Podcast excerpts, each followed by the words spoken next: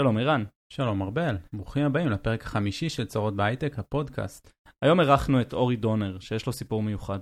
אורי בוגר הנדסת תעשייה וניהול מהטכניון, חזר בתשובה אחרי טיול בהודו, והפך לחרדי לפני כ-20 שנה.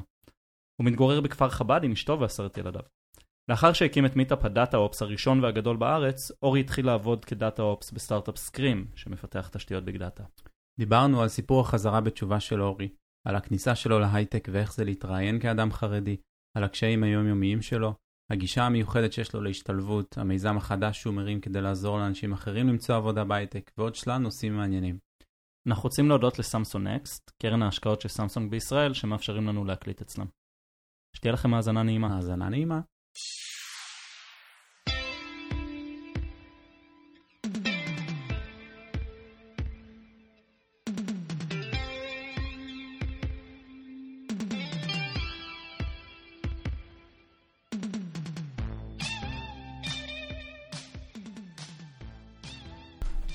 זה אורי או אורי?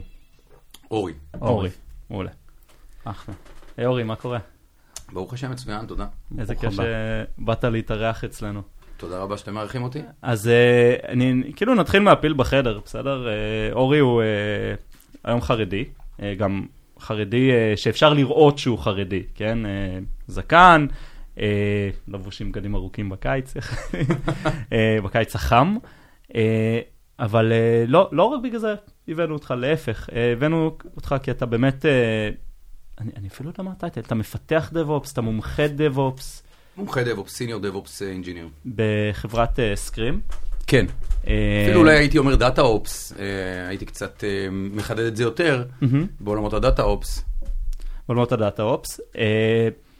ו... עול- עולם שאני דרך אגב מהראשונים פה שהתחיל אותו.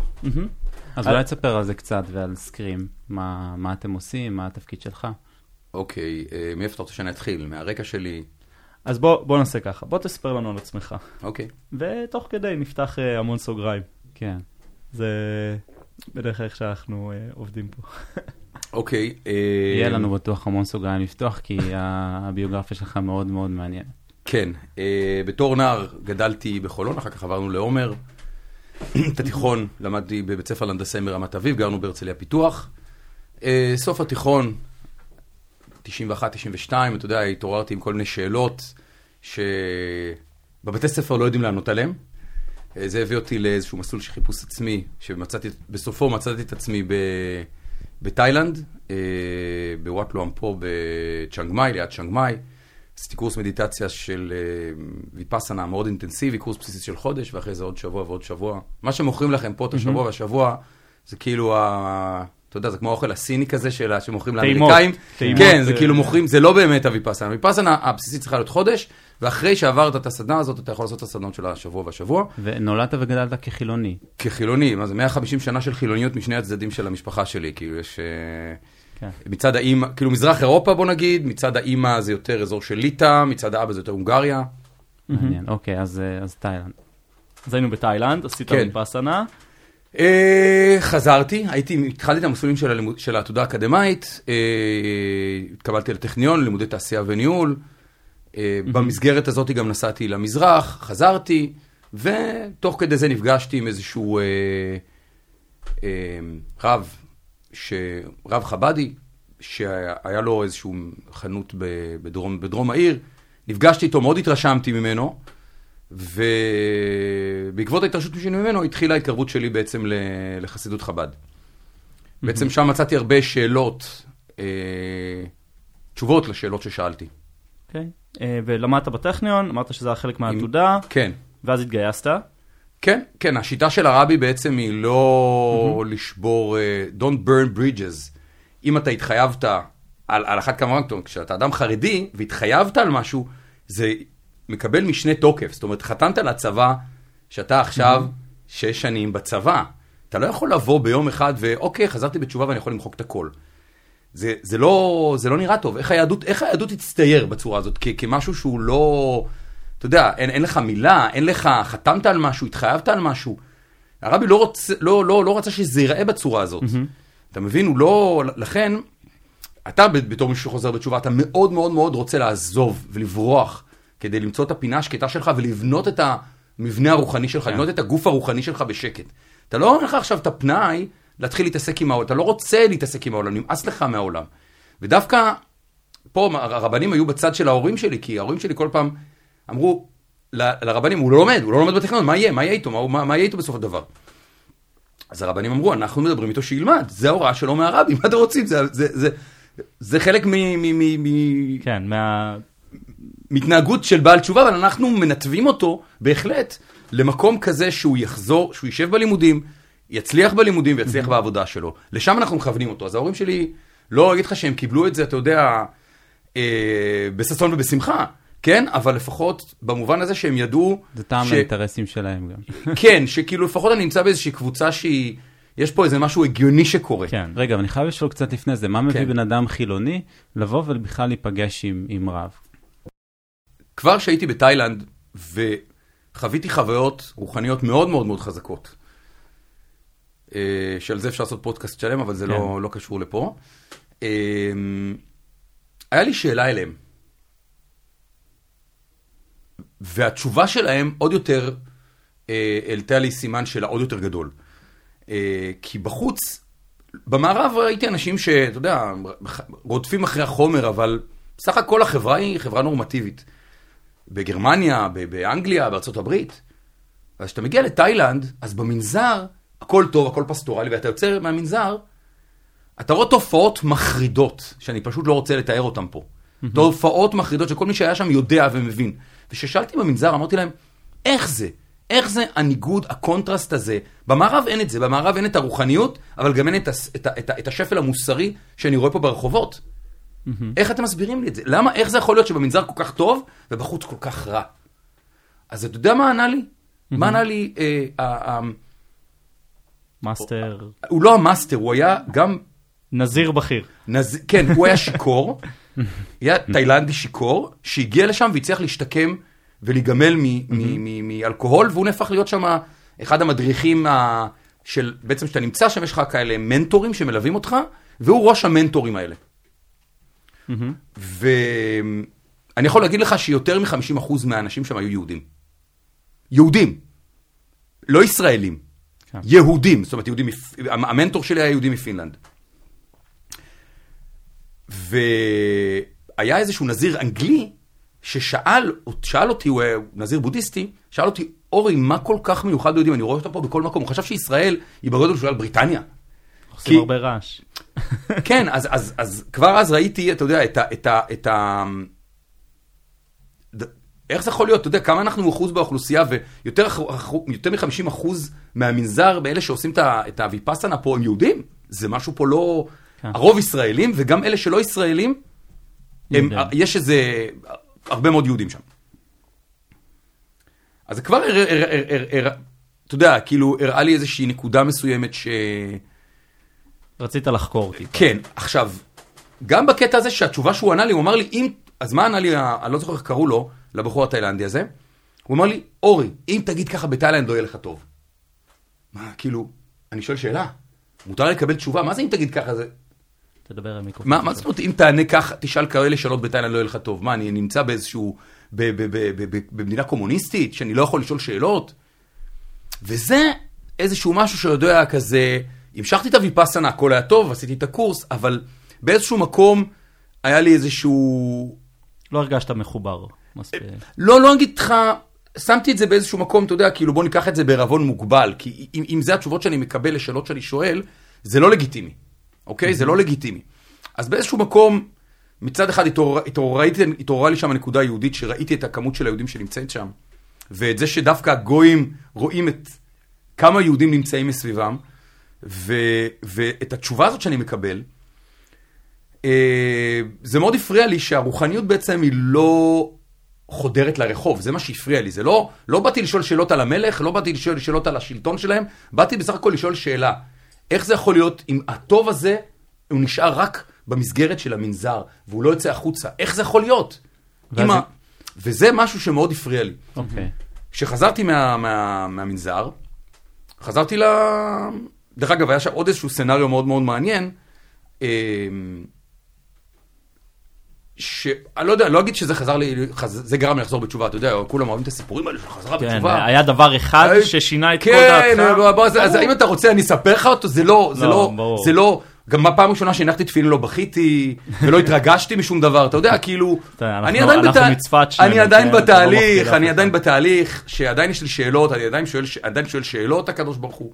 רק ההבדל שהיום שאני שואל שאלה, אני שם את זה בסטייק, ואני וזורק לו את השאלה, והוא בזמן שלו עונה. כן.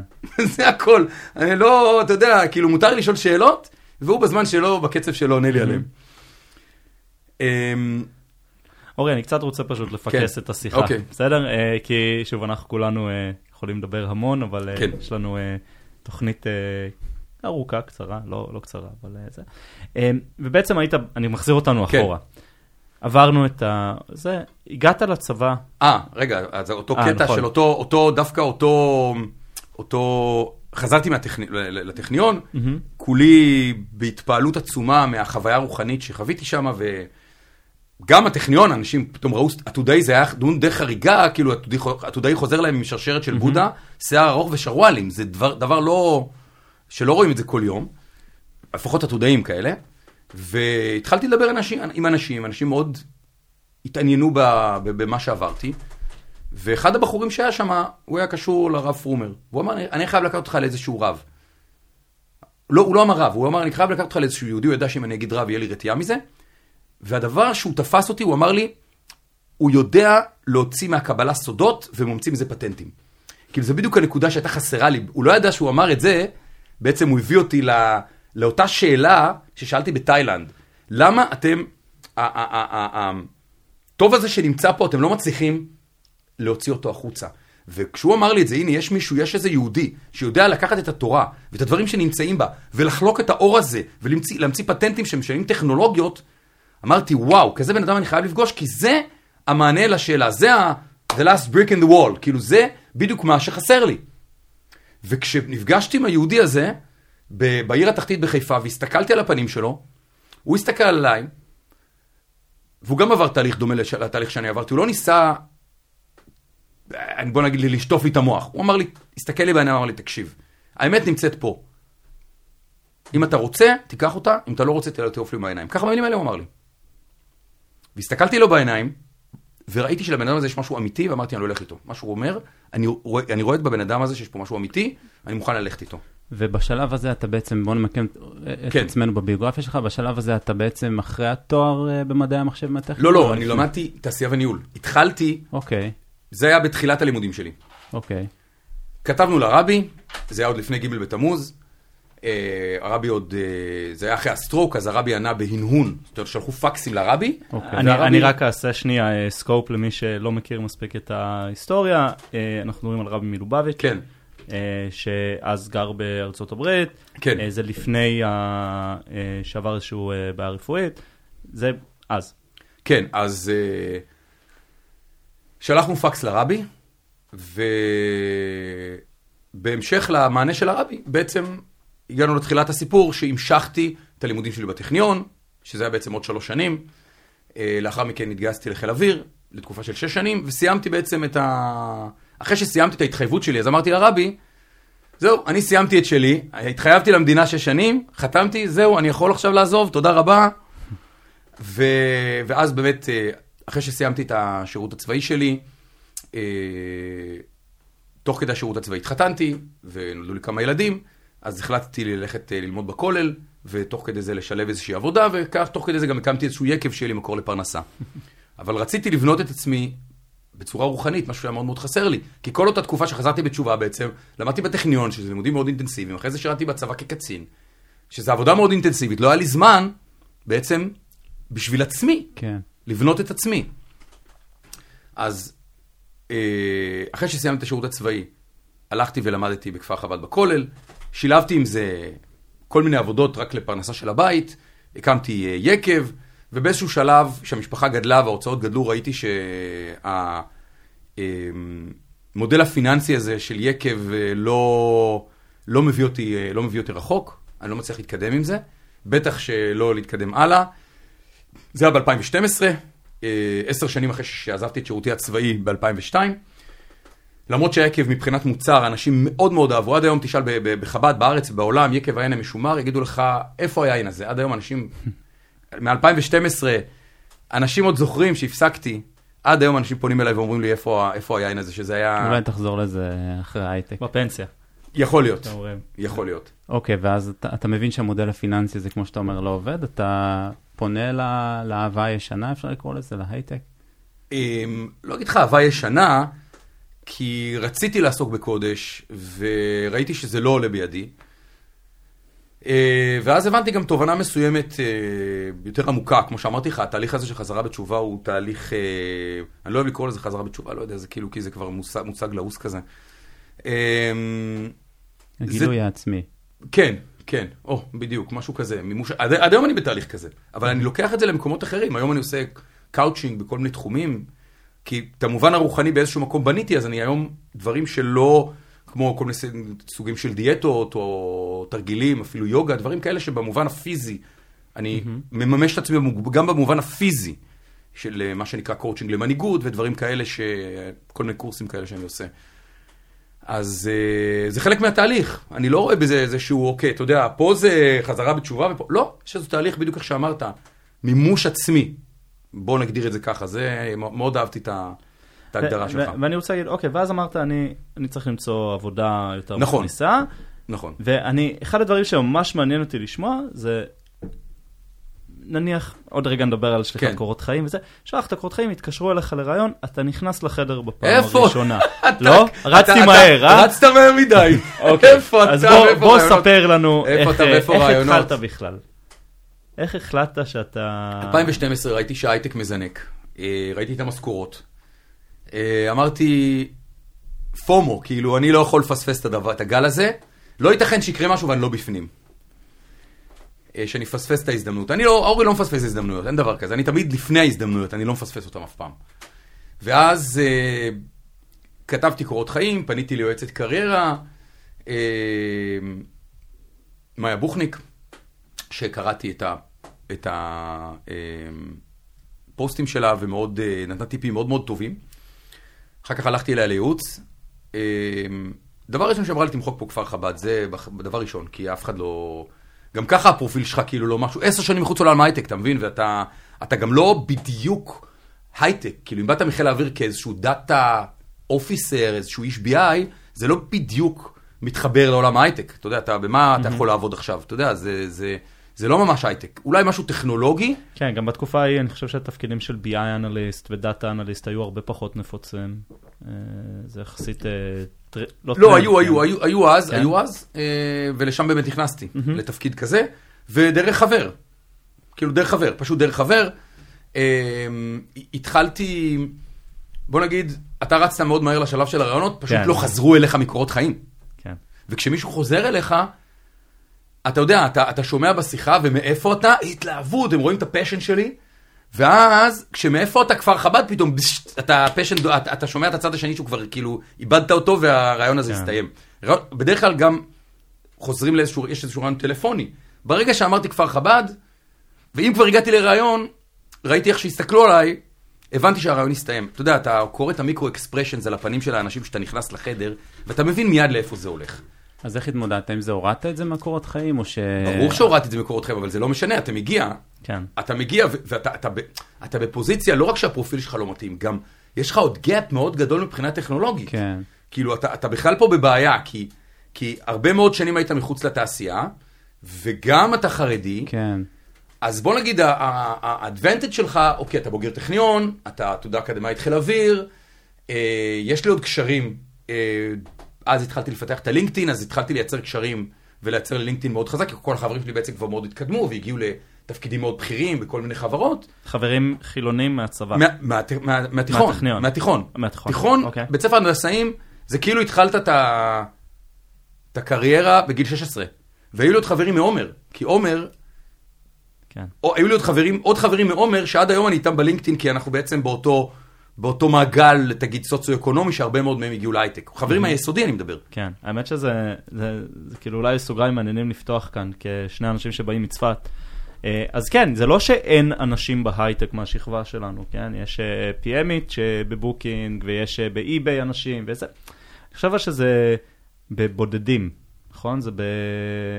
כן, זה, זה, לא, זה לא הבונטון נקרא לזה, או זה, זה לא מה שרגילים, זאת אומרת, רוב האנשים כן. הם לא בהכרח בהייטק או במשרות כאלה. אז זהו, בעומר זה לא היה ככה, בעומר כן, רוב החבר'ה, כן. רוב החבר'ה שהיו איתי ביסודי, אז זה כאילו עמד לעזרתי. זאת אומרת, בוא נגיד ככה, הרקע הסוציו-אקונומי שממנו הגעתי, למרות ה gap, ה gap, ה gap שלי בפרופיל כן. שלי ובחוסר הטכנולוגי, בכל זאת הייתי בוגר טכניון, בכל זאת היו לי עוד חברים מה, מה, מהעבר שהצלחתי לבנות את הקשרים, את המערכת ה networking שלי, ובאמת, דרך חבר, הצלחתי למצוא עבודה כאיש BI, התחלתי כאיש BI, אחר כך הפכתי ל DBA, ואחר כך mm-hmm. לקחתי את זה לעולמות של data ops, כי זיהיתי בעצם את, ה, את הבעיה אה, בעולמות האלה. נכנסתי, למדתי, עשיתי מחקר על ה, על ה, על ה... וראיתי קודם כל איפה אני רוצה להגיע. אז אחרי שנכנסתי, דרסתי את דריסת הרגל הראשונה שלי כאיש BI, אה, הבנתי שהפוזיציה הזו לא מתאימה לי, גם החברה, היא הייתה חברה לא, לא סטארט-אפ, זה לא היה חברת הייטק, זה תפקיד כן. טכנולוגי, אבל בואו נגיד משהו כמו enterprise כזה. אז זה לא מתאים לי, אתה יודע, זה, זה אנשים לא טכנולוגיים, טכנופובים, זה לא מתאים לי הסביבה הזאת. והייתי בתסכול מאוד מאוד מאוד גדול, איך אני מתקדם משם? כי אני לא רוצה להיות איש BI. אני רוצה להגיע לליבה של הטכנולוגיה, אני רוצה להגיע לעולמות של ביג דאטה, ובעצם, איך אני מגיע לשם? כל, כל ניסיון שלא עשיתי, ולמדתי, ולמדתי, ולמדתי, וקראתי, ואני, אחרי כמה שנים, קודם כל עברתי שלוש שנים בחברה, הוכחתי את עצמי, הוכחתי יכולות, בניתי כל מה שצריך. בנית קורות חיים, כן. בנ... כן, למדתי, למדתי מה שצריך ללמוד, כיוונתי את עצמי למקומות המתאימים. אמ, ואז אמרתי, אוקיי, אני צריך לעשות את ה shift הזה לעולמות של ה big data, איך אני עושה את זה? אז פה, פעם נוספת פניתי למאיה בוכניק, היא אמרה לי, תשמע, אתה צריך לייצר איזשהו competitive advantage, אתה צריך to brand yourself באיזושהי צורה. אני לא יודעת איך. תכתוב בלוג, תלך ל meetup, לא יודע מה תעשה, אתה חייב באיזושהי צורה למתג, למתג את עצמך בצורה שתבלוט. ואז בעצם החיסרון שלך הופך ליתרון. כי אז כולם יזכרו את הבחור החרדי הזה, אמ, שבהתחלה פסלו אותו כי הוא חרדי, אבל עכשיו תמיד יזכרו אותו, כי אי אפשר לשכוח אותו. אתה כאילו תהיה החרדי של הדב-אופס. בדיוק, ה... משהו כזה. כן. משהו כזה. אני לא ידעתי עוד לקרוא לזה דב-אופס, אבל... כן. כאילו המיתוג שלך, אתה תיקח את הדבר הזה ששם אותך במשבצת, בדיוק. כמו שאמרת, ותהפוך אותו למיתוג שלך. בדיוק. זה, האמת שזה... עצה טובה. עצה מול... כן, העניין שכשמאיה בוכניק אחר כך כתבה בלוג, היא לא כתבה את זה, היא לא כתבה את השם שלי במפורש, אבל הפוסט שלה הלך ככה. ואז חברים שלי ישר אמרו לי, אורי, מאיה כתבה עליך. הנה העצה שתיתן לכם את הבוסט שלכם בקריירה, אבל אתם אף פעם לא תעשו אותה. אתם לעולם לא, אתם לעולם לא תיישמו אותה. כי זה דורש כל כך הרבה עבודה, זה דורש כל כך הרבה מאמץ. אמ, רגע, מה עשית? אז קודם כל, ניסיתי הרבה מאוד דברים, וקודם כל למדתי. למדתי את התחום, עשיתי ריסרצ'. הבנתי לאיפה השוק הולך, איפה תהיה דרישה, איפה הכאב של השוק. ואז הבנתי שאם אני אלך לתפקידים, שם אין הרבה מאוד אנשים ושם אני אהיה יוניק, אז uh, יש לי סיכוי להתקבל. כי גם אם, אם, אם הביקוש אה, אה, יהיה מאוד מאוד גדול וההיצע יהיה מאוד מאוד נמוך, יהיה לי את ה-competitive advantage. אני אהיה שם. אז גם אם כאילו יצטרכו לבלוע את הצפרדע הזאת, לא יהיה להם ברירה. אז קודם כל כיוונתי את עצמי לעולמות האלה של DevOps ו-DataOps. אה, עוד לא ידעו לקרוא לזה אפילו DataOps. זה היה איפשהו בנובמבר 2016, שרק מייקרוסופט הכריזה על, אה, על הלינוקס, על הגרסת SQL Server על לינוקס. Yeah. כן. שם זה היה נקודת המפנה, ו... זה היה בתחילת מלחמות הדאטה, אתה אומר, עוד בהתחלה. ואני זוכר את עצמי, הוא מגיע לאחד המיטאפים, אז או, אז אחד הדברים שעשיתי זה קודם כל למדתי. למדתי כמה שיותר, חקרתי לעומק, ובזה ידעתי שיש לי competitive advantage, כי ידעתי שאני לומד לעומק יותר מאנשים אחרים. לא כי אני גאון, אני, כי אני פשוט, אתה יודע, אני כאילו לוקח נושא ואני חופר אותו לעומק. יותר מבן אדם ממוצע, אני יותר סקרן, אני לא יותר חכם, אני יותר סקרן. ואז כשהבנתי דברים לעומק, הבנתי, ווינסטון צ'רצ'יל אמר, ככל שתסתכל על דברים יותר אתה יכול לראות יותר לעתיד. אז אני, תראה את דברים יותר לעומק, אתה תראה אותם זאת רק המשמעות. תרד, תסתכל, ככל שאתה תעמיק יותר בדברים, ככה תוכל לראות יותר קדימה את הדברים. ואני מיד זיהיתי את העולם הזה של, של data ops, והייתי מאוד מתוסכל, אמרתי, רגע, איפה זה, איך זה לא, איך זה לא קורה, הנה, אני רואה את זה מגיע, אני רואה את זה מגיע, אני משקיע בזה את כל כולי, ואני לא מצליח, אה, לא מצליח להתקדם. אז אה, כתבתי blog post, אה, הלכתי, לדבר, הלכתי ל meetupים, חידשתי, כמו שאמרתי, את, ה, את ה networking הישנים שלי.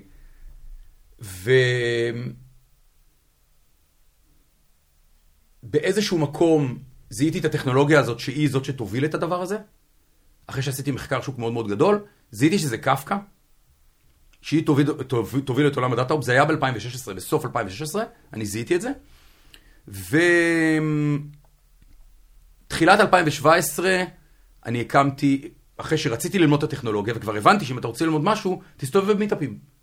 הסתובבתי במיטאפים ולא מצאתי אף מיטאפ על קפקא. לא היה לי מושג מה זה, לא היה לי מושג, ידעתי מה זה קפקא ברעיון, אבל לא ידעתי, היה חסר לי כל כך הרבה רקע וכל כך הרבה ידע כדי להפעיל את המערכת הזאת, שלא היה לי סיכוי להתקבל לעבודה בתחום הזה. איך זה, איך זה להיות ב meetupים כבן אדם חרדי? או, אני אוהב את השאלה הזאת. אה, אני, אה, אה, mingling זה, זה קשה ל, להרבה אנשים, אבל נכון. בפרט כשאתה ממש ממש stand out. אתה אאוטסיידר לא רק במובן של שאתה חרדי, אתה גם אאוטסיידר שאתה לא מסוגל לדבר את השפה שלהם. אתה מגיע למקום, אתה חלק מההרצאות, אתה לא, הסתובבתי בכל מיני הרצאות, בכל מיני meetupים, בכל מיני תחומים. לינוקס, אתה יודע, crypto currency, קריפטו, קריפטו, כל מיני תחומים. הלכתי, למדתי הכל, כל מה שאפשר ללמוד. הייתי פשוט, אתה יודע, אה, להוט, כל meetup מעניין. הלכתי, למדתי, חקרתי, ובפרט בתחומים האלה של big data, זה, זה mm-hmm. בעיקר, בעיקר, אבל אתה יודע, למדתי על עוד דברים. וזה לא היה נעים, אתה יודע, רואה אנשים מתגודדים, הם מכירים אחד את השני כבר מתפקידים קודמים. הם סך הכל מאותה קבוצה, כאילו אני היחיד שהוא האוטסיידר שם. וזה תמיד היה לא נעים. זה היה לא נעים, אבל מה לעשות? אתה יודע, כאילו, אתה רוצה להצליח, אז אתה... אתה מתמודד עם האי נעימות. נכון, אז אני שואל שאלות, גם לפעמים אני יכול לצאת טמבל, אז אני שואל שאלה, אז מפנים אותי לעוד חומר, נותנים לי עוד, אה, עוד אה, מקורות מידע, ואני פוגש אנשים ומדבר איתם, ואם אני פוגש עם מישהו ומדבר איתו, אחר כך אני עושה לו בלינקדאין, אה, מבקש חברות ממנו בלינקדאין, וככה, תוך כדי זה אני בונה את, ה, את הקשרים שלי. נעים, לא נעים, אבל אתה יודע, אה, מי שרוצה להתקדם, אז אה, הוא צריך לעשות הכל. אה, כתבתי גם בלוג, התחלתי לכתוב בלוגים בנושא הזה של אה, DevOps בעולם הדאטה. אה, הוצאתי אפילו סרטון וידאו ביוטיוב על זה. היה לי אתר, אבל אנשים לא נכנסו לזה, זה כאילו...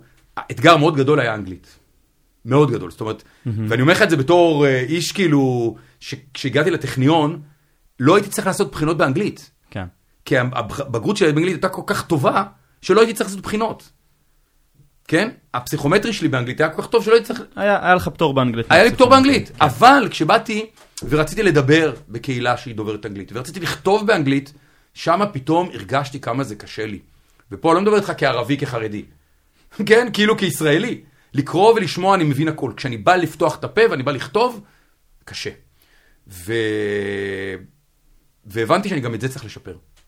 אז גם התחלתי לשפר את הלימוד באנגלית, לקחתי כל מיני כלים, שמעתי הרצאות, כל פעם שלא הייתי מבין איזה מילה הייתי כותב אותה, הייתי חוזר עליה, הייתי משנן, כל הזמן כמה שיותר לשמוע וללמוד אנגלית. אז, אז האתגר פה הוא לא, הוא לא, הוא לא נגמר, הוא בהרבה מאוד חזיתות. כן. הרבה מאוד חזיתות, האתגר, האתגר הוא טכנולוגי, האתגר הוא חברתי, האתגר הוא של שפה, אבל הבנתי שבסופו של דבר, תראה, זה כמו דוד וגוליית, אוקיי? ידעתי את, את הסיפור הזה, שבסופו של דבר, אני כאישות, כאילו, תמיד אתה מסתכל, אתה אומר, בואנה, העולם, הוא כאילו, הוא התקדם הרבה יותר ממך בעשר שנים האלה. אתה תראה מה אתה צריך להשיג, כן? אבל בסופו של דבר, העולם הוא גוליית, הוא זז לאט.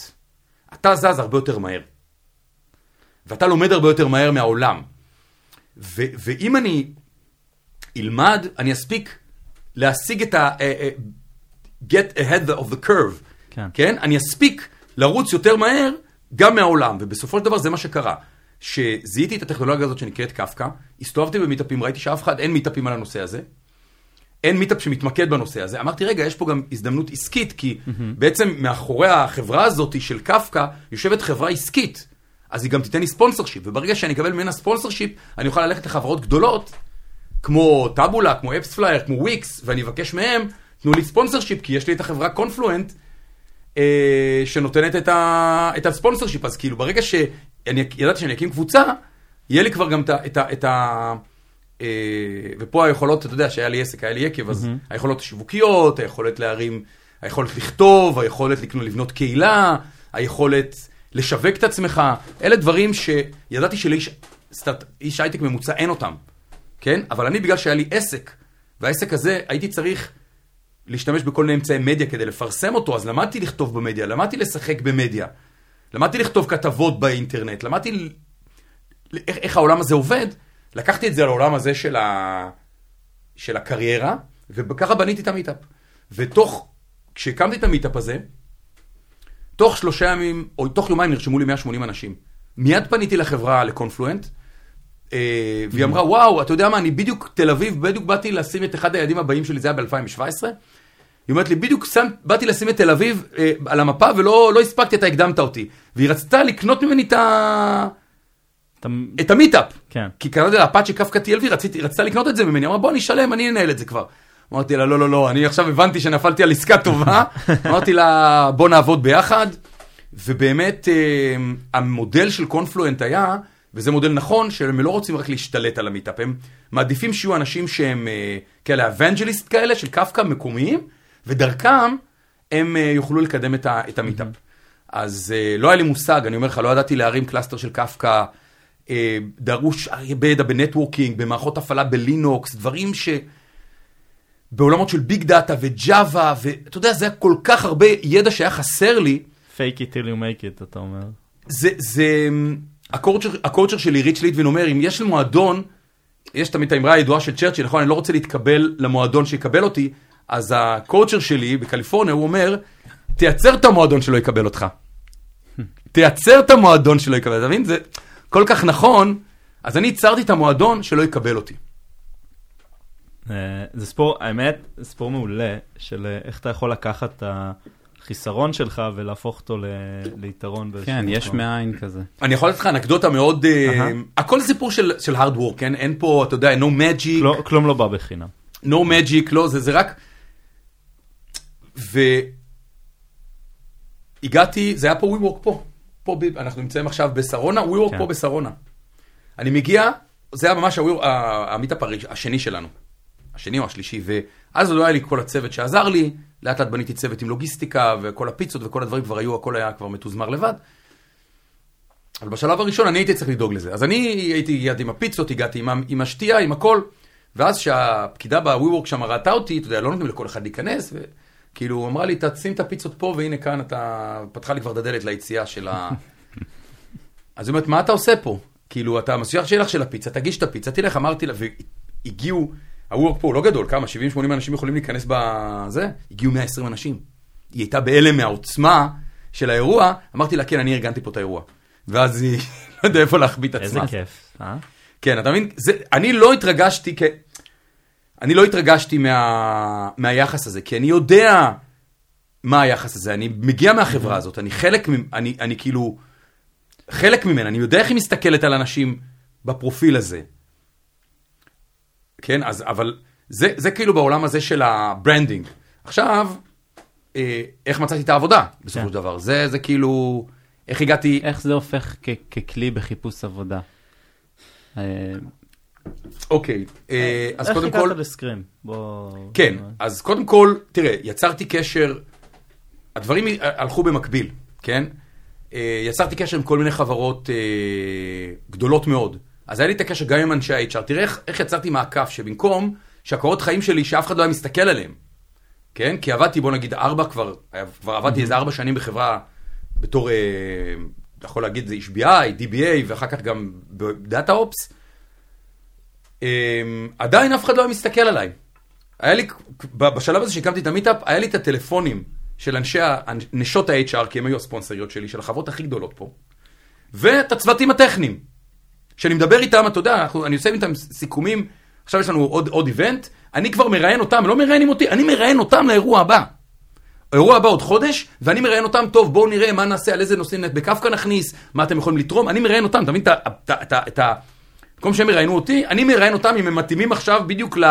לז'אנר ובדיוק ל- ל- ל- למה שאני, ואני מיתגתי, מיתגתי את ה- את ה- את ה- את ה- את ה- את ה- את ה- את ה meetup הזה בכוונה, הכל- כל ה- כל ה sessionים, הכל היה באנגלית, הכל livestream ל YouTube, והיו לנו גם צפיות מחוץ לארץ. כי אני רואה, ראיתי בהייטק הישראלי של תל אביב כמשהו בינלאומי, לא איזה משהו, אתה יודע, לוקאלי, תל אביב, אלא, אלא משהו, brand גלובלי. ככה אני ראיתי, ה, ככה אני ראיתי בקונספט של ה meetup הזה שאני מקים. ולכן כשחברה מסוימת מ- מחוץ לגבולות תל אביב אמרה לי בוא נעשה את ה meetup אצלנו, אמרתי להם תקשיבו לי, בשום פנים ואופן, זה פה, לא יוצא משרונה אפילו. כאילו לא יוצא מפה, לא יוצא מתל אביב. אמרו אין בעיה, נשכור לך פאב, מה שאתה רוצה. אני, מה אני שאתה יכול רוצה." אה, לחלוק אנקדוטה על איך אה, כשהייתי במייקרוסופט ורצינו לעשות meetup, אז עשינו אותם בתל אביב. מצאנו מקום לשכור בתל אביב. בסופו של דבר פתחו, אה, לא יודע איך לקרוא לזה, משרדון בתל אביב, גם בדיוק מהסיבה הזאת. ברור. גם של המיתוג, גם שאנשים יבואו. לנסוע להרצליה למיטאפ זה לא טריוויאלי, ממש לא. אה, זה, זה ממש נקודה סופר חשובה. אני רק רוצה לסכם את מה שאמרת עכשיו, זה היה ממש מעניין. מה שתיארת, ארבעה שלבים למיתוג, אמרת, קודם כל תמצא מישהו שייעץ לך מה לעשות, נכון? אה, אם זה היועץ קריירה, כן, או כן. חבר שמבין, או משהו כזה. אחר כך אמרת, קח ייעוץ מקצועי, זה לא חבר, זה גם חבר, אבל מישהו ש... כן. אה, כאילו חבר, לא לא היה לי חבר שעבר את מה שאני עברתי, אז איזה חבר? כאילו, אני צריך איש נכון. מקצוע. אה, אחר כך זה כאילו חברים כן. לקשרים, אם זה מהצבא, מהיסודי, מהתיכון, נטוורקינג. אחר כך אמרת, תיצור משהו שהוא מיוחד בשבילך, אם זה בלוגים או מיטאפים או משהו כל אחר. אחד, אתה יודע, כל אחד מה שמתאים מה לו. שמתאים לו. תכתוב סתם- ספר, אני לא יודע או מה. תהיה הטכנולוג הכי טוב, זה גם בסדר, כן? כאילו, תבין באמת הכי הרבה ממה שאתה עושה. אה, ובסוף אמרת נקודה שאני חושב שלא מזכירים אותה מספיק, שזה לחקור לאן השוק הולך. ולזהות הזדמנות כדי להיות ראשון שם ולהיות ה, עם ה-competitive edge, כמו שאתה זיהית את קפקא והאנשים הראשונים שהתעסקו בבלוקצ'יין והאנשים הראשונים שהתעסקו בלמבדות ב-AWS, זה, זה כאילו זה נקודה שהאמת, אני חושב שהיא לא מוזכרת מספיק כשמדברים על אה, מה נמצא. אל תסתכל על רק עכשיו, איפה אתה רוצה להיות? אתה כותב עכשיו בפייתון כי כולם כותבים בפייתון, סבבה, what's next? אה, ואולי על זה אתה צריך להסתכל. סתם הרגשתי כזה שממש כן, לא, תיארת את זה בארבעה כן, אהבתי שלבים. את הסיכום זה שלך. אחלה סיכום. מעולים, ו... אה, שוב, נחזור ל SQream. כן, sorry. כן, אז, כל התהליך הזה היה במקביל. עכשיו, גם, אתה יודע, עם כל הקשרים שנפתחו לי, עם כל הכבוד, לא יכולתי ללכת עדיין עם הניסיון והידע שלי, אה, הייתי צריך למצוא משהו שמתאים לי. עם, עם כל זה שאתה יודע, פתאום ה brand שלי התפוצץ, וכולם היו לי צפיות בלינקדאין וקשרים, עם כל זה אני גם צריך לדעת, אתה יודע, להיות ריאלי לגבי עצמי, ולא להת, להתפוצץ מהבו, מהבועה של עצמי. אתה יודע, זה כאילו... זה גם בסוף לא מביא כסף. ב- זה, זה לא, אתה צריך לדעת איפה אתה עומד בסופו של דבר. פה הייתי בסיטואציה הפוכה כבר. אתה יודע שכבר נפתחו לי הקשרים, ועכשיו אני צריך למצוא אבל משהו שבאמת מתאים לי, אוקיי? לא משהו שהוא יותר מדי אה, אה, אה, בומבסטי ומנופח, כי בסוף, א', קודם כל, יכול להיות שאני אגיע למקומות האלה ואני אתראיין, ובסופו של דבר הם יר- יראו את, את, את הידע שחסר לי. כאילו זה לא נעלם בשום מקום, זה שיש לי קשרים עדיין לא אומר שאם אין לך את הידע המתאים הספציפי בתחום הזה, יקבלו אותך. אז אמרתי באיזשהו מקום אני צריך למצוא משהו שמאוד מאוד יתאים למקום שאני באתי ממנו. עולמות של דאטה ועולמות של DevOps. כן? וחברה שהיא, בוא נגיד, בתחילת הדרך שלה במקום הזה, ואז אני יכול לצמוח איתה. זה היה כאילו השיקול שלי ללכת עם סקרים. כי זיהיתי פה הזדמנות גם מבחינתי, אם הייתי הולך לחברה גדולה, אתה יודע, כאילו, יכול להיות שהייתי נאבד שם במובן מסוים, או שסתם הייתי מתוסכל אם לא הייתי עובר את הרעיונות, אני לא יודע, אבל אתה יודע, דע איפה אתה עומד גם, גם אם, אם, אם, אם הצלחתי לייצר ברנד, זה עדיין לא אומר, זה כמו שווי של מניה, אה, ל- לאבלואציה האמיתית שלה. עד שאתה לא מממש. זה לא כסף. לא, בין השווי מניה, יש הבדל כן, בין ה fundamentals, ל- ל- ל- ל- ב- ב- בעולם המניות קוראים לזה fundamentals, לבין ה technical analysis. השווי של השוק של המניה לעומת כמה באמת החברה הזאת שווה. כן. אוקיי? אז אני יודע מה, אז אני, ה brand שלי עלה, המניה שלי עלתה, אבל ה fundamentals שלי, הערך שלי האמיתי, לא עלה מספיק. והיה לי פער, וידעתי את זה. כאילו, ואמרתי, אני לא יכול עכשיו עדיין ללכת לחברות, אה, לחברות שעם כל הכבוד, שיש להם את. יש לי את הקשרים איתם, אני עדיין לא מספיק. אה, והם רצו, הם אפילו אמרו לי, בוא נראיין אותך, אתה מבין? זה כאילו הפוך. הם כבר אמרו לי, בוא, אנחנו רוצים. ואני ידעתי ש, שאני אני צריך לעבור עוד כמה שלבים, ואני צריך למצוא חברה שתתאים למידות שלי. עם כל הכבוד, עם כל הזה, זה המצב הפוך, זה מצב אבסורדי. אבל גם במצב האבסורדי הזה אתה צריך לדעת לא להתנפח יותר מדי. גם במצב האבסורדי הזה אתה צריך לא להתנפח, אה, אתה יודע, ולדעת באמת מה השווי האמיתי שלך. וחיפשתי חברה, כשהיא בתחילת הדרך שלה בעולמות הדב-אופס, שהיא גם כן בע- בע- בעולמות של אה, דאטאבייסים, ודאטאבייסים דומים ל database שאני באתי ממנו, SQL Server. וזה בדיוק התאים לי. את עמי, שהוא המנכ"ל של אה, SQream, יצא לי להיפגש, לפגוש איתו, אני חושב ב-2013 או 2014 ב- בלינקדאין, שהם כתבו איזשהו בלוג, שחררו איזשהו בלוג, אני הגבתי לבלוג הזה, ואז עמי עשה לי לייק. ואז הסתכלתי על עמי וראיתי שלמדנו באותו תיכון. אני סיימתי, הוא סיים בית ספר להנדסאים ב-89, ואני בדיוק נכנסתי ב-89. ואז נוצר וכל ככה קשר. נקודות כאלה בחיים שמתחברות. ואז התחלתי להתכתב איתו, לדבר איתו, וזהו. כאילו, לא, לא נוצר הקשר, אבל עקבתי אחרי החברה. כי אמרתי, בואנה, אמרתי, זה מעניין אותי, מה זה database? זה נשמע לי, אני אוהב דברים אקזוטיים. לא, דברים לא שגרתיים, אוקיי? אני לא אוהב חברות שגרתיות. אה, אני לא אזכיר אותם בשמות, אני לא רוצה, כאילו, אבל אני לא אוהב חברות שגרתיות. אה, וזה היה נראה לי משהו מאוד מאוד כזה אקזוטי, database, שעובדים איתו ב-GPU, מה זה? סופר מה זה? אקזוטי. כן, אני רואה מה זה? אה, ערן כהבן כן. אדם הלא טכני בחדר מתרגש. ואז כן. עקבתי אחרי החברה. באותו יום שהם כתבו שהם מחפשים DevOps, אמרתי, זהו. זה אני הולך על זה. כאילו אתה, אתה בא מעמדה, אנשים יגידו, בשלב הזה אני, אני זורק את הקורות חיים שלי לכל מקום, מי שייקח אותי אני אגיד לו תודה, אבל אתה לא, אתה בא ואומר, אתה מסמן מטרה ואתה אני, אומר, אני חושב שזה כבר הזאת. בשלב אחר, אבל זה בשלב שאתה היית הסמל של התחום הזה. עוד לא, עוד לא הייתי הסמל, זה התחיל, רק, כן. בוא נגיד, כאילו, זה היה... היה לך כבר את ה brand, את המיטאפ, התחלתי, המיטאפ רק התחיל. הבנתי. המיטאפ רק התחיל, זה היה כן. ממש ההתחלה, כמה מיטאפים ראשונים היו לנו, אבל זה צבר הצלחה פנומנלית. זאת אומרת, כל... הבנתי. תקשיב, חברות גדולות מאוד בארץ באו ופנו אליי, בוא תיתן לנו ייעוץ כאילו- אז-. אז הרלוונטיים... דאטה אופס, כאילו. חברות פנו אליי, הכירו גדול- אותך. למה לא ללכת לחברות האלה? למה... לא, הם ביקשו ממני, אה, כי לא היה לי את הידע. אני לא יכולתי לבוא ולמכור משהו שאין לי. אתה, יש עכשיו בועה באבל מאוד גדולה בשוק, אה, בשוק המניות. וחברות, יש להם שאלה, האם לממש את ההזדמנות הזאת? כי הם אומרים, בואנה, אם, עכשיו, אם עכשיו מישהו משקיע בי ארבע- ארבע- 400 מיליון דולר, והשווי שלו הופך להיות בשוק 2 מיליארד דולר, אני, אני הופך להיות unicorn, נכון? אבל המחזור מכירות שלי מיליון דולר? כן. נו, הבועה הזאת תתפוצץ מתישהו, ואז איפה אני, המניה שלי תימחק. זאת אומרת, אתה צריך תמיד להיות מודע, יש נכון. סיכון, יש פה risk. כשאתה, ה brand שלך יותר, יש בועה, הצ- הצלחת לעלות על בועה, תנצל אותה. אבל תדע מה הריסקים, תדע, אתה יודע, תדע מה הפונדמנטל, תדע מה הערך האמיתי שלך, ואל תתבלבל. אז אם הייתי הולך לחברות האלה, אז בסופו של דבר הוא- אולי היה ברעיון, תוך כדי זה מתגלה שהיו דברים שאני לא יודע, או ש... אתה יודע, אני ידעתי בדיוק מה המקום שלי. אני חיפשתי מקום שבו אני אוכל לצמוח יחד עם החברה. באיזשהו מקום להגיע, אני head of the curve, בתוך החברה אני המומחה DevOps, אני מומחה DataOps, אבל אה, החברה גם בתחילת הדרך, ומשם אנחנו נצמח ביחד. חיפשתי את החיבור הזה המתאים, שיתאים ל, למ, למקום שלי. במקום הנכון, בזמן הנכון. בדיוק, בדיוק. ו- אוקיי, אז שלחת קורות חיים איך שהמשרה נפתחה. כן, ו- כן. ואני יכול להגיד לך, גם אם שהיה לי את המיטאפ וגם הכל, עדיין זה היה בתחילת הדרך, וגם שהתראיינתי במקומות אחרים, לכל מיני תפקידים. אה, כי לא ידעתי בדיוק מה אני עושה, אמרתי אולי אני אהיה DBA, אולי DevOps, עוד לא, ה-DevOps היה רק בתחילת הדרך, אני מדבר איתך על 2017. אז חשבתי אולי ללכת להיות DBA, ומשם להגיע לד- לד- ל DataOps, או לא, לא ידעתי אפילו לקרוא לזה DataOps, ול DevOps. העיקר לעשות איזשהו שיפור במצב שלי, בסטטוס שלי, שאני אני אצא, אתחיל לעבוד באיזושהי חברת הייטק.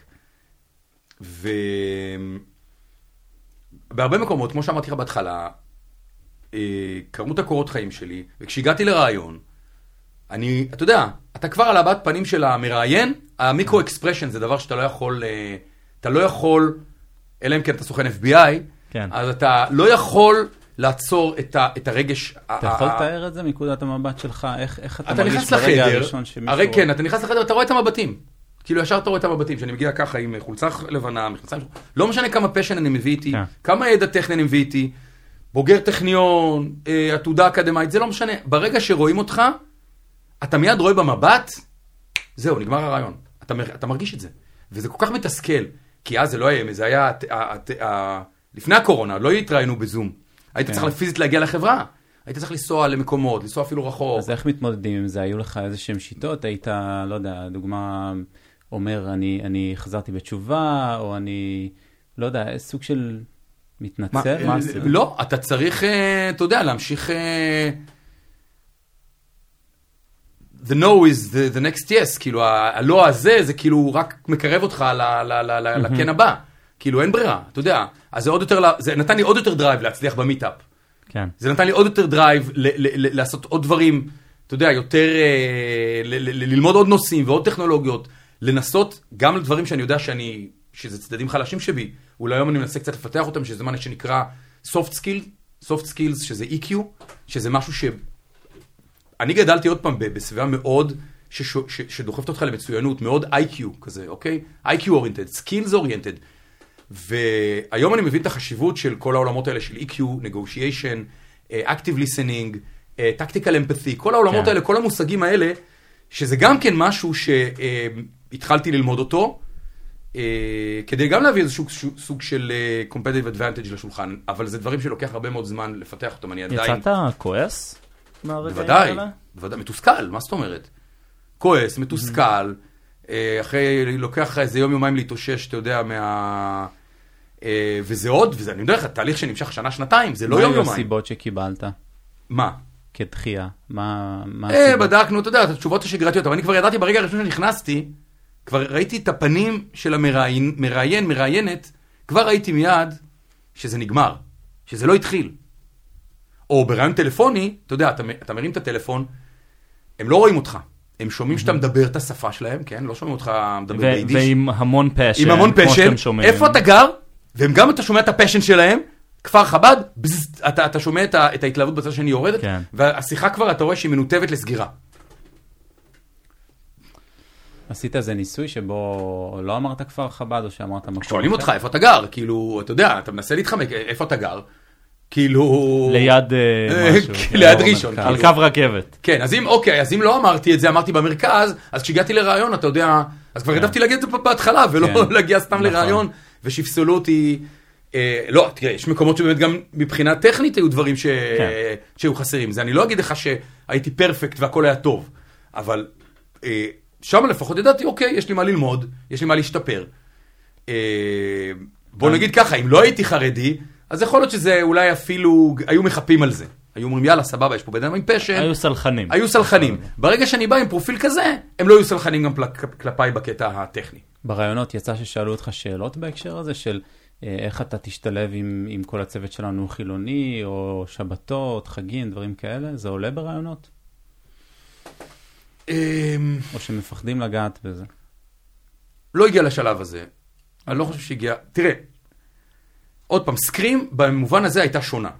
הייתה שונה. קודם כל, גם אמרתי לך, מבחינת המוצר שלה, זה היה משהו כזה אקזוטי, זה לא החברה סטארט-אפ, ולא איזה חברת, אה, חברה גדולה. אה, את הבחינות הטכניות עברתי בהצלחה יתרה. מהמם. אה, כי זה היה ממש התחום שלי של אה, SQL ותחומים של אה, DevOps ותחומים של data streaming ודברים כאלה. אה, אז עברתי את הדברים ואני ראיתי שגם ביחס לאיפה שהחברה נמצאת אני I'm ahead of the curve וידעתי שאני מגיע למקום שבו אני יכול להיות ה... מומחה. המומחה בזה, אז היה לי טוב עם זה, לא מקום שאני כאילו, אתה יודע, מגיע כאיזשהו אאוטסיידר, אלא פה במקום הזה אני יכול כאילו להיות הבן אדם שמוביל את זה, אבל פה עוד פעם הקטע התרבותי, ודווקא פה שרי, אה, מי זאת שרי? שרי היא ה-HR של החברה, אוקיי. היא דווקא, אה, המדיניות שלה הייתה כזאת שהיא כן רוצה אה, להכיל אה, אוכלוסיית גיוון. זאת אומרת, בלי פשרות בקטע המקצועי. זה לא שבגלל שאתה חרדי אני אכניס אותך כן. ואני... לא, לא, לא, אין פשרות. בקטע המקצועי. אבל אני אתן לך אותה הזדמנות כמו שאני נותן לכל אחד אחר.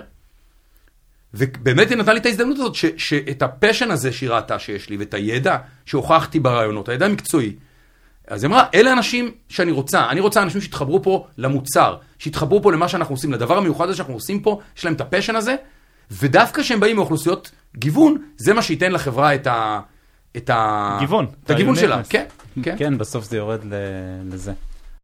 זה בעצם אה, הגעת לסקרים, ובעצם יש כמה דברים שמעניינים מאוד בקהילה, שעולים הרבה, גם בלי כן. קשר לרעיון שלך, אה, שהם אולי קצת רכילותיים, אבל נראה לי שחשוב פעם אחת לדבר עליהם באמת, אה, וזה איפה המקומות שיכולים להפריע. למשל, בדב-אופס יש את כל עניין ה-on-call, נכון? יש הקפצות בלילה, ואתה, אני מניח, לא עושה on-call בשבת, נכון? כן, עוד פעם, זה, זה גם שיקול שהיה לי כשנכנסתי ל SQream, כי הבנתי שזו חברה, אז כמו שאמרתי לך, הבנתי מה ה gaps שלי, ומה ה-advantage שלי, ואמרתי, פה זה מתאים, זה כמו פאזל, כאילו חסר לי ידע בלינוקס, פה זו חברה שמתמחה בלינוקס, לי אני מביא את הידע של ה DevOps, אנחנו מתחברים טוב, החברה עדיין, אתה יודע, אה, מפתחת, אני כאילו בפיתוח של המוצר, אז אין לי פה עוד משהו ב production, אני לא אעבוד בשבתות, אה, יש לה עוד כברת דרך. אוקיי. עד שהיא תגיע למצב שבו, אתה יודע, נצטרך לתחזק מערכות ב- בשבת, יש לנו פה עוד הרבה, עוד נגיע, אז זה בדיוק התאים לי ב... אה, כאילו בתזמון לדברים. כן, כן. לא,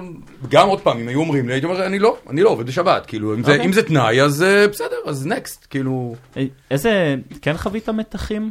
כאילו, אני מניח שרוב העובדים חילונים, כן? תגיד לי אם אני טועה. אה, כן, אני, אני אגיד לך, תראה, בתור, אם אתה, אם חברה, אני יכול להבין לחברות שלא מקבלות אוכלוסיות עם פרופיל שונה, כי כל דבר הוא מצריך אנרגיה מהארגון. הארגון לא, לא אוהב להשקיע אנרגיה במה שהוא לא צריך, בסדר? אם, אם אתה, בפרופיל שלך הוא לא פרופיל סטנדרטי, הארגון באיזשהו מקום יצטרך להשקיע אנרגיה כדי להכיל אותך. נכון. זה חוקי ניוטון. ו- של- וזה נכון לכל קהילה, נכון? זה חרדי, וזה נכים, וזה סוגים משנה. שונים של נכות. לא נכון? משנה, לא משנה כן. מה. ו- עכשיו, פה באה נקודה שאתה צריך להבין... סליחה על ההשוואה בין חרדים לנכים, זה לא היה בכלל. לא, לא משנה, זה אה, לא... סוגים שונים של גיוון פשוט. הנקודה היא שיש. קושי שאתה לא בפרופיל, אתה לא בפרופיל. הסטנדרטי, אז החברה צריכה... עכשיו, זה משהו, אתה יודע, שאני הייתי... זה בדיוק הנקודות שאחד הדברים שכשהייתי חייל והייתי קצין, התובנות האלה של הקצונה הביאו, הביאו אותי, שלראות את הדברים, אה, דרך אגב, אני רואה את זה, רואים את זה מיד, כאילו מישהו שהיה בקורס בצבא כקצין, או בחיל האוויר, וזה, רואים את זה כאילו, גם בתעשייה, כאילו רואים את ה... את ה... כמה שאני לא אהבתי את המערכת הזאת, כי היא מערכת מאוד מאוד אה, מקובעת, ומאוד כאילו מדכאת את ה...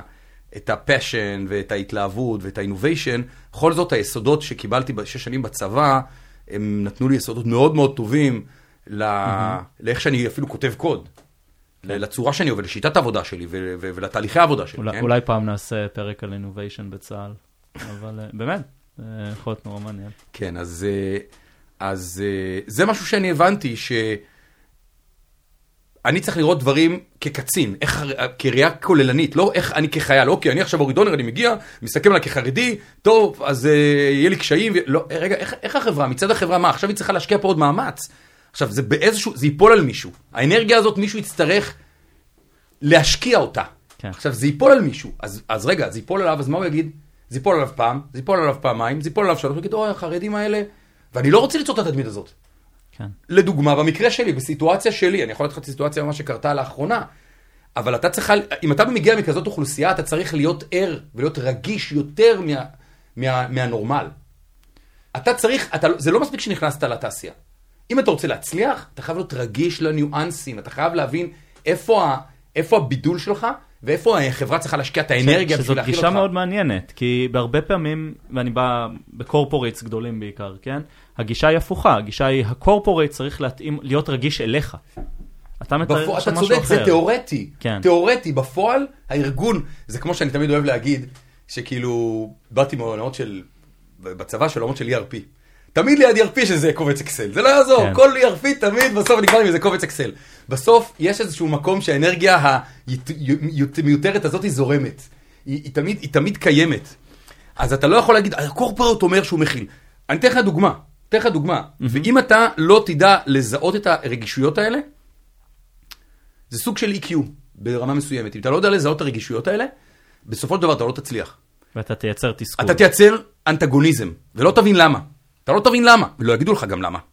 אבל זה מה שיקרה בסוף. ואתן להם דוגמה. ממש עכשיו, כי יש הרבה דוגמאות, אבל...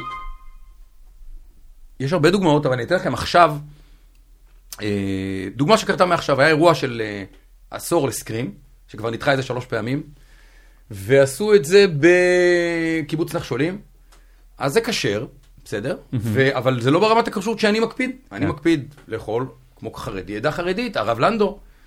ואז כל פעם אני אומר למי שמטפל באירוע, אני מבין את ה... אני, אני מבין שלנהל כזה אירוע זה הרבה לוגיסטיקה. מנהלת משרד שמנהלת את זה, יש לה מספיק על הראש. מה, רק צריכה אותי? אתה יכול לבוא בגישה של חרדי, בגישה כזאת, לא משנה, חרדי, או, או איזה... מגיע לי, אני עובד בחברה, למה שאני לא אקבל כמו כולם? רגע, תחשוב עכשיו, מה זה כמו כולם?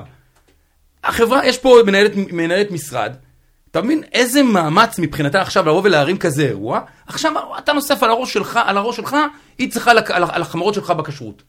אני אומר, אני אומר לה, תקשיבי, את ההחמרות שלי בדת, אני לא צריך להעמיס עלייך. זה לא עומס שלך, זה עומס שלי. זה אחריות שלי. אל תקחי את החומרות הדתיות שלי כ... כחשבון לחשבון שלך. אל. וכל פעם היא באה אליי, אבל עכשיו, אתה מבין במצב נוצר הפוך, שהיא כבר לא נעים לה.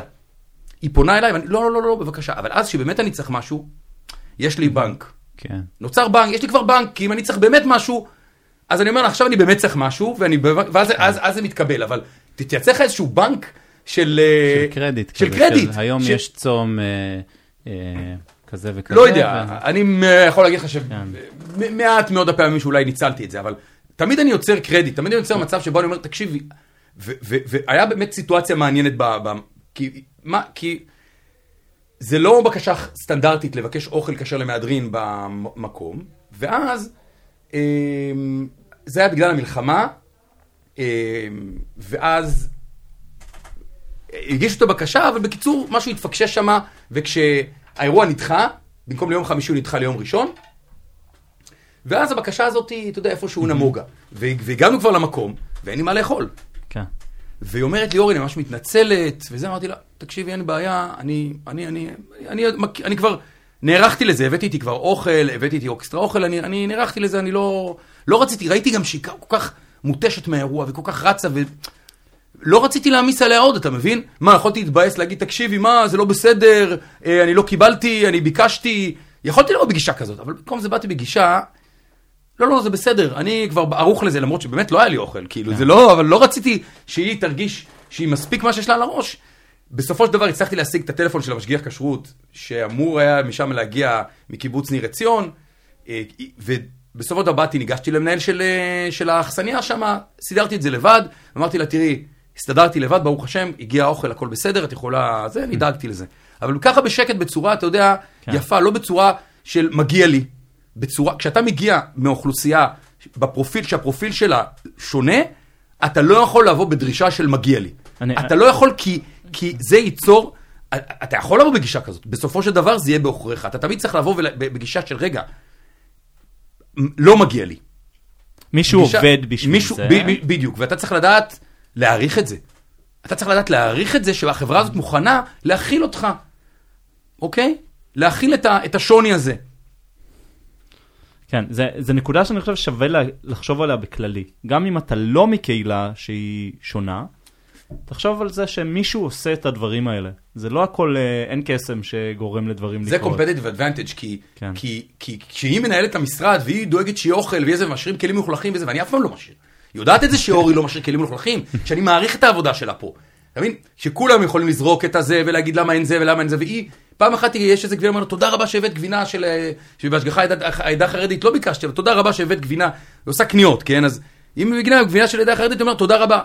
אפילו שהיא לא, היא במקרה קנתה את זה, אבל רמזתי לה, אתה יודע, שאת זה אני אוכל. אז היא דואגת, אתה יודע, להביא את זה. גם, לא ב... אני רק אוכל את זה, אז תדאגי להביא את זה. יכולתי להגיד, לכתוב למייל, זה מה שאני אוכל, תדאגי. לא. באתי בגישה של, פעם אחת היא הביאה את זה, אז אמרתי לה, וואלה, תודה רבה, אני, כן. אני, אני, תודה רבה שהבאת לי את זה. כאילו, כן. היא לא הביאה את זה בכלל, זה במקרה, אבל... דיברנו על הרקע שלך ודיברנו על ההיסטוריה ואיך הגעת לאיפה שאתה היום, ועכשיו אתה עובד בעצם להעביר את הידע הזה הלאה. אני עובר בעצם לשלב הבא. תראה, אני תמיד, אני לא בן אדם שנח במקום. הגעתי ליעד, השלמתי אותו, אני, אני לא יכול להיות במצב של סטגנציה, אני עובר לשלב הבא. אז אם בשלב הראשון היה להיכנס לעולם ההייטק, בדלת האחורית, השלב הבא היה להתקדם, ואני חושב שהיום הגעתי לאיזשהו סוג אולי של אה, שיא בקריירה שלי, שגם מבחינת SQream שהיא חברה שעולה וצומחת, והולכת בכיוון הנכון של cloud, ושל טכנולוגיה, ושיש לה איזשהו סיפור שהוא יכול, משנה, אתה יודע, Game Changer בעולמות של ה-Data Warehouse ב cloud. אז מבחינתי, אני נמצא בחזית הטכנולוגיה שם. אז הגעתי והשלמתי את היעד מבחינתי. עכשיו אני בא, עובר לשלב הבא, עושה את ה-next step, וזה בעצם לעבור להיות יזם. ו...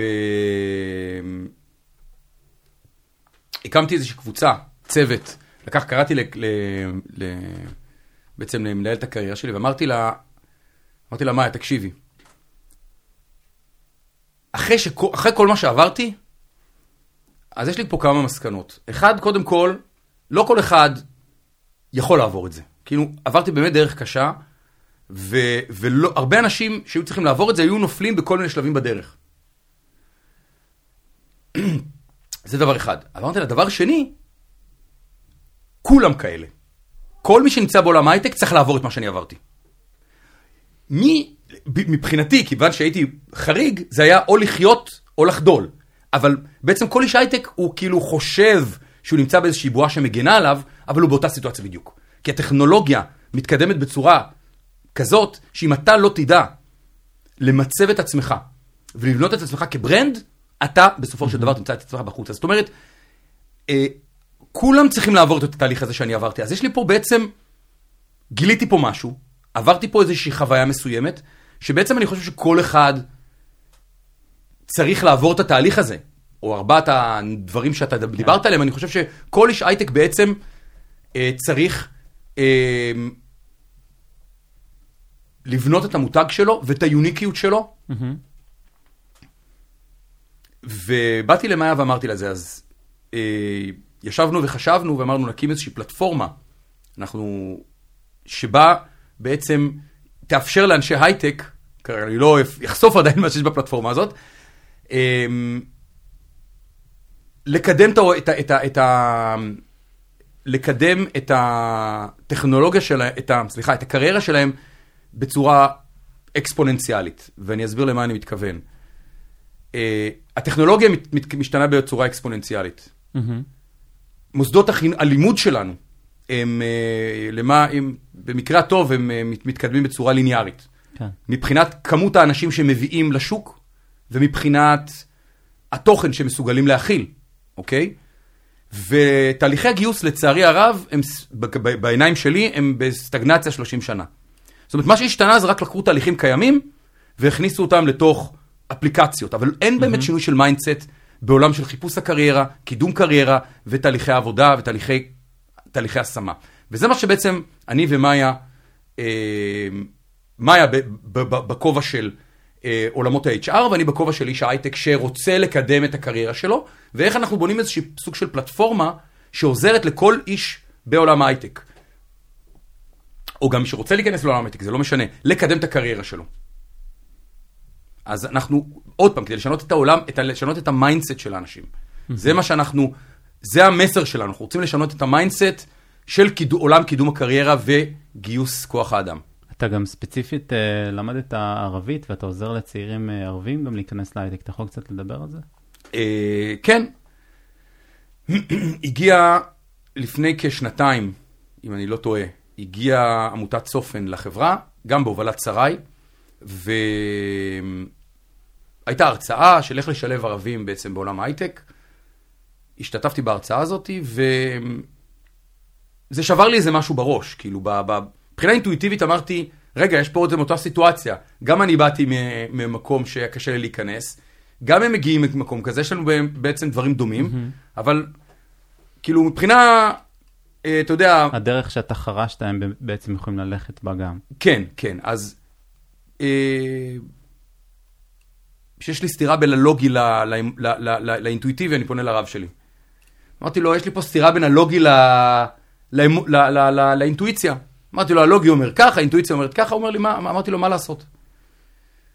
אז הוא אמר לי, אורי, אתה כאיש חב"ד, המסר שלך הוא לא מוגבל רק ליהודים. המסר של חב"ד הוא אוניברסלי. ואם יש לך דרך להגיע לקהל אוניברסלי, אז, אז תלך בדרך הזאת. ו... כי המסר שלך הוא בעצם צריך להיות מסר אוניברסלי. ואז אה, התחלתי לעבוד עם העמותה הזאת. אה, לאחר שנה בערך גם אה, חתמו על הסכמי השלום, אה, מה שכן, הסכמי אברהם. כן. אה, ואז זה איזשהו סיפור אחר, בגלל ה meetup שלי בקפקא, ויש לי meetup שם מאוד חזק, יצרתי קשר עם, אנש, עם meetup משם, והתחלתי לשתף, לשתף איתם פעולה, ובעקבות זה גם חזרתי ללמוד ערבית, אה, כדי בעצם אה, לעשות שיתוף פעולה גם עם, ה, עם האמירויות. איך אתה מתקבל שם בדובאי נגיד? עוד לא נסענו לשם, mm. אבל אני לא חושב, לא... הם רואים בישראלי, אני לא חושב שהם רואים איזשהו הבדל אם אני אורתודוקס או אה, חרדי או לא, הם, הם לא, הם רואים בך כאילו ישראלי. אני חושב שזה נכון, זה מאוד, uh, מי שמסתכל מה, ה, מה הזהות שהוא מדביק לך באותו רגע, אז בישראל אז אתה חרדי, אבל בזה אתה פשוט ישראלי. אתה ישראלי, לא... אז יש לך זקן כאילו ומשהו על הראש. כן. כאילו זה לא, מבחינתם אולי אתה איזשהו כזה, אתה יודע, פריק, mm-hmm. פריק מתל אביב או משהו, כאילו לא יודעים, לא יודע אם יודעים. היפסטר. היפסטר, כן. טוב, נעבור לשאלות מהקהל. שאלה של תום גונר, מה mm. צריך לעשות כדי שיותר חרדים ישתלבו בהייטק? יש פה כמה שאלות, נתחיל עם זאת. זו שאלה מאוד רחבה, אבל אולי ככה... וגם אתה לא מייצג הרי. כן. אני אגיד לך מה אני עושה. אנחנו לא מצפים שתייצג, כן. אני אגיד לך מה אני עושה בתחום הזה. אני עובד מתחת לרדאר.